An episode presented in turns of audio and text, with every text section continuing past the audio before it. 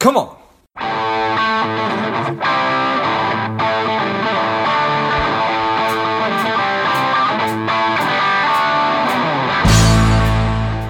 Quick ask before we get started today. I am working to help people lead happier and more contented lives. My part of that is money. So if you enjoyed today's episode or if you've enjoyed past episodes, please take a minute and leave a quick review on iTunes. Subscribe. That helps uh, the show climb up the rankings and helps more people uh, find it. So thanks a lot. Karen, are you ready? I am ready. Excellent. I'm ready. The people are ready. Let's go. Welcome to Money Savage Engage. This is George Grombacher. Karen Weeks is an organizational growth strategist, a speaker, a writer, the VP of People at Order Groove. I'm excited to have you on. Karen, tell us a little bit about your personal life, some more about your work, and why you do what you do. Absolutely. Hi, everyone. Really excited to be here. I uh, currently live in New York City. We've been here for about nine years, so I'm originally from New England uh, have lived in various states across the country, uh, and actually started out in theater and entertainment. And after doing that for a few years, realized that lifestyle wasn't exactly what I wanted for my real adult life. So made the move into HR and have been here uh, ever since. Uh, really, the, the goal for me uh, when I moved into HR was to help people find something that they were passionate about and would feel successful in their careers and help businesses find those people to join their teams. Um, and so I think that a lot of that drives how people think about what job they're going to accept, what companies they're going to stay with. So it's a really exciting conversation for me. Um, personally, like I said, I live in New York with my husband of almost 20 years and three furry babies, a dog, and two cats. nice, nice, nice, nice. I love it, and perhaps a conversation for another day. The similarities between human resources and and the theater, because I'm sure that there is some yeah. crossover at at some point. But well, certainly, um, you are well aware of the challenges that that so many of us are facing with with being engaged and really enjoying the work that we're doing. So, from your perspective, what how, how big of a problem do you think that that is, and and and, and why is it taking place? It's a great question. I think part of it is the market is really hot right now. And so people are constantly getting pinged from recruiters or they hear about things from their friends around, you know, this new exciting job that they could have. And they may be very happy in their current organization, but just, you know, anytime you hear it's why some people don't like being on social media is because all you see is the happy stuff that other people are going are right. enjoying in life. Um, and so I think there's a little bit of that happening. And so you always think, is the grass greener on the other side? You know, my company isn't perfect because, by the way, no company is perfect. Mm-hmm. Um, and so it just constantly makes you wonder what else is out there, even if you're very happy where you are today. And I think that's one of the biggest shifts I've seen over the last few years or so is that it always you know, there's always people who literally are not happy where they are, and so they're thinking about something different. But I see more and more people who are actually pretty happy and not looking, yet they still make a change. Got it. That's interesting. Um, so, do you do, do you think about work um, in, in a delineation between having a job and having a career? Yes, and actually we talk about that a lot at Order Groove because we really want people to join Order Order Groove because they want to be there. We all, well, most people have to work. Sure. We have rents to pay, mortgages, whatever. Um, but you want to find a company or a job that you actually really enjoy, um, so that the have to of work doesn't feel that way. It's something you're actually enjoying, and so that's something as we interview people at Order Groove, we're hoping they're joining us because there's something about our company that they really like, not because they need a job, they have to pay their rent, so we were the first ones to give an offer. And I think a lot of times people at various stages of their life have to, to have to just take a job. Um, and there's something driving them in their personal life that have put them in that situation. I've definitely been there um, versus the opportunities to really think about a career and thinking longer term about how does this develop my skills for what the future, what I want the future to hold. And is it is do you think that, that, that, that, people can find that in any organization doing any work, or do they really need to to to be in doing work that that that that that, that really clicks with them? I guess I'm I don't know that what what I'm actually fumbling around for here, but it's a matter of I, I think that so much of, of, of life is how you look at things and, and the perspective that you look at things. Um, but is that possible for everybody? I'd like to think so. I mean, maybe I'm too much of an optimist. Um, you know, at the at the end of the day, even finding a job that's closer to your home. So maybe there's a point where you have to work in an industry that really isn't where you want to be, but maybe you find something that's closer to home or has better hours for you so that you still feel like you have some sort of choice. Um, I remember when I was um, fresh out of school and I was doing theater and I was not making any bit of money, definitely didn't have insurance or anything like that. And I had to find a day job to help me supplement my theater, early theater life. Um, you know, I was living in North Carolina at the time. There's tons of things I could have done. I could have waitressed. I could have worked in retail. I could have found like some sort of office admin job. And instead, I actually ended up working at a daycare because at the time, you know, working with the kids was a lot of fun. Having an earlier schedule was really important to me so that I could easily get to rehearsals at night. Um, so that was a time where I definitely needed a job, but I found something that at least was going to have me enjoy the time that I was spending at that job, even if it wasn't part of my career. And while that's not always possible, like I said, I, I definitely want to be a realist. Um, I hope that people can at least find little wins in the times where they have to have a job. Yeah, yeah, I think that that's well said. You mentioned choice, and I think that that is uh, choice and, and, and control. So having the control to be able to make decisions at work. What are some of those other drivers that you think really lead to um, happiness in, in in a role? I think a lot of it has to do with am I actually making an impact here? Um, whether that is to the bottom line of the company, whether it's to the clients, whether it's my internal team. So many people that are at a point in their um, career where they're trying to think about do I stay, do I go, do I change roles internally at this company? A lot of it is because they feel like they've either plateaued from a learning standpoint or plateaued from an impact standpoint. And I think those are two things that really drive people when they're thinking about is it time to make a change. And again, that could be a change internally. We I've worked for a lot of companies that encourage internal transfers, internal job changes, even not promotions, just you know client services to product or product to technology or whatever. Um, and so I think those are those are sort of the two axes that people think about um, if all else is equal when they're thinking about making a change. Yeah, I think that that definitely makes sense. So, need to be able to find impact in everything that we do. Otherwise, you feel stagnant or stuck or bored, all those different things. And then Absolutely. we go on social media and we look at all this awesome other stuff that people are doing at that other company. And anyway, um, yeah. so I I I'm, I'm fascinated by by what organizations can do to to create that to, to, to create good culture. And that's I don't want to call it a throwaway word but it's certainly a word that's beat up. Um, and I, I, I, read this great blog post by Seth Godin um, I think it was last week or the week before. He, he was talking about just opening the bag of cookies. He said if you throw a bag mm. of cookies in the workroom that's closed then nobody's going to eat them but if you just open the bag, it'll be gone in an hour. And I thought, well, that's it's what. What are your thoughts on that?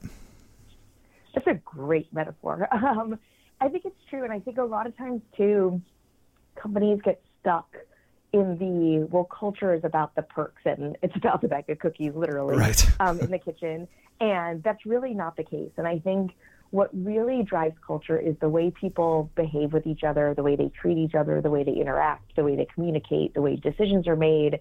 And then even when you then think about the perks, how those are tied to those values that you've put into place.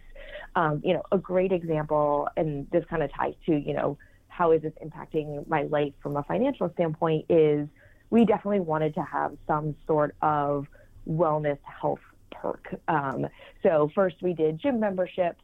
Um, then we tried this sort of like Groupon site for health stuff, and every day they had a different deal, and they had you know classes or all these different things, and nothing was really sticking, and I couldn't figure out why.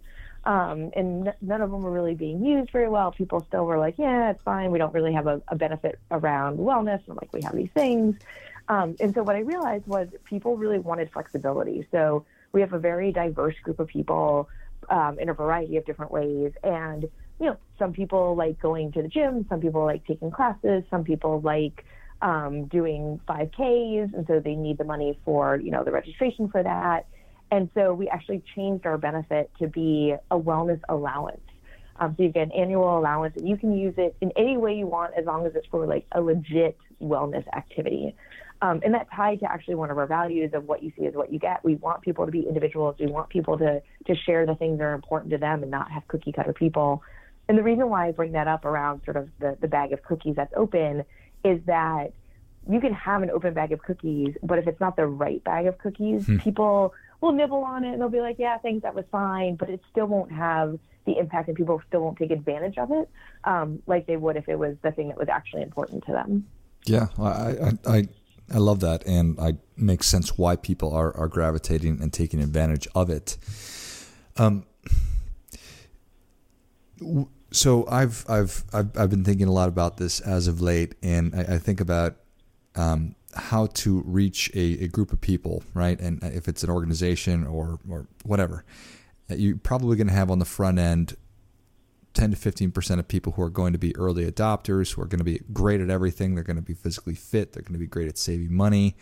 Then you're going to have people on the back end who are kind of the opposite, and then that huge chunk of folks in the middle who there's maybe the opportunity to really have an impact. Do you think that that's a, a fair way to look at an organization, a good way to look at it from a benefit standpoint, or a terrible way to look at it? Yeah, I think it's probably pretty spot on. I mean, if you think about it, it's um, a similar bell curve to performance. You've got a small group that are your high performer rock stars. You've got a small group that probably is struggling, and most of the people are kind of somewhere in the middle. And when you think about, you know, where you spend your time as a manager, most people spend their time with the rock stars and the people that are struggling and miss the great people in the middle. Yeah. Um, and so I think that's probably the case in anytime we bring a group to a group of people together and you look at them in, with some sort of certain lens. Um, and I think it's about, you know, one thing I think a lot about is for the folks that are in the middle, in in whatever lens that you're looking at them with, is how do I help them? You mentioned choice earlier. How do I help them recognize that they have a choice? And those are the folks that are either going to, you know, be really happy where they are and stay where they are and stay engaged and just kind of be your middle folks. You have folks that can turn negative very quickly because they feel like something's happening to them or they're stagnant and they don't know how to make a choice on their own to make a make a change. Or you've got the folks that you know you've recognized there's potential and you can actually move them into the rock star category. And I think helping people realize they have a choice um, about if you're unhappy, you don't have to stay at your company. Um, you know, even if you're quote unquote in a job, um, there's still other jobs out there. And so you don't have to be miserable. You don't have to be unhappy. If you really are talking to people and you can't find a better path in your current company, you can make a change. Now, going back to the financial piece, obviously if you need to do that at the right time and you can't leave without something else already set up, I get all that. Um, but you still have a choice. You don't have to sit there and be miserable. Yeah, no, I appreciate that very much. And that's that's that's sort of the trick, right? Is is how do you how do you reach the people at the right time when they're ready to to to move into a new role or or or how do you stop people from from how do you stop that 70% from going to the bottom 15 versus the top mm-hmm. without hammering people or giving them too much too little? Just finding that uh, finding that balance. I, I, guess i guess that's the trick. Yeah it's it's a very hard thing to do because you can poke people too much and that actually aggravates them sure. when maybe they weren't there um, yeah i think it's a combination of you know what is the right culture within your company um, you know within my current company I definitely can have more conversations with folks as the quote, you know, as the HR person. In other companies, it's better coming from their manager, or maybe they've got like a mentor or a buddy. So it really kind of depends on the way the organization is, is set up and how HR is viewed and how management is viewed um, to have those conversations. But I think the number one thing is is whatever is right for your organization, doing it early, setting that tone from day one with a new hire. You know, I want to talk to you about your career. I'm going to be giving you feedback. I want to. I'm going to care if you're engaged or not. And if any of those moments are on the negative side at some point, I want to have that conversation um, with you. And so I want to set that expectation and tone now on day one. So if on day whatever you're having a bad day and you need to talk about it, you've known from the beginning that this is the kind of relationship I want us to have. I love that. And I think that that's so important right there. Expectations in any relationship, I think, are so key. So I think that that's great. And I think that that's great for um, great advice, certainly for for anybody who's running a company or managing people, whatever. From a from an individual standpoint, what what do you wish that maybe employees knew or were more empowered to do? That's a great question. I think I think it ties back to the concept of choice and control and partnership. So while yes, you definitely need your manager or HR to, you know, help you get a promotion or make a job change or, or whatever the thing is, um, it also is not solely on them you should come to the table as well, whether that is, hey, I really want to improve my presentation skills. I did a quick Google search and found this online class. Is this something the company would support? Or I really want to become a manager one day. I know we have a bunch of new hires coming on, on board. Is there any chance I could be like a mentor to them or a buddy to them or something just to kind of help flex those muscles? So coming and saying what's of interest to you, what's important to you, and maybe an idea or two, or being honest and saying, like, I don't know how to do that, but I want to let you know it's important or it's something I want to do in the future. Um, I've seen too many people just say, you know, where's my promotion? Where's my money to go take a, a class or whatever without the partnership um, on both sides. And, and like I said, I know companies aren't perfect. I know sometimes that's not the culture of a company. And um, I'm sort of painting probably a, a, pretty picture that everybody gets to work this way. Sure. Um, but I think, you know, as an employee, it, part of it is on you as well. And it's a, it should be a conversation about development, not one way. I love it. Well, Karen, Savage Nation is ready for your difference making tip. What do you have for them? I love it. Um, so I think it is my biggest tip is again, I recognize that people at different stages of their lives need different things out of their jobs and their careers.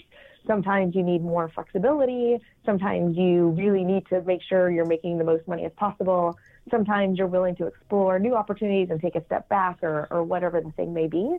So I think just being aware and being self aware around what's important to you at this moment and then finding that within whatever work you're going to do. Because then if you are in a place where maybe you do, do need to focus on that job versus I'm thinking bigger about my career, you still feel engaged and excited, um, or at least not hateful and horrible about going to your job every day.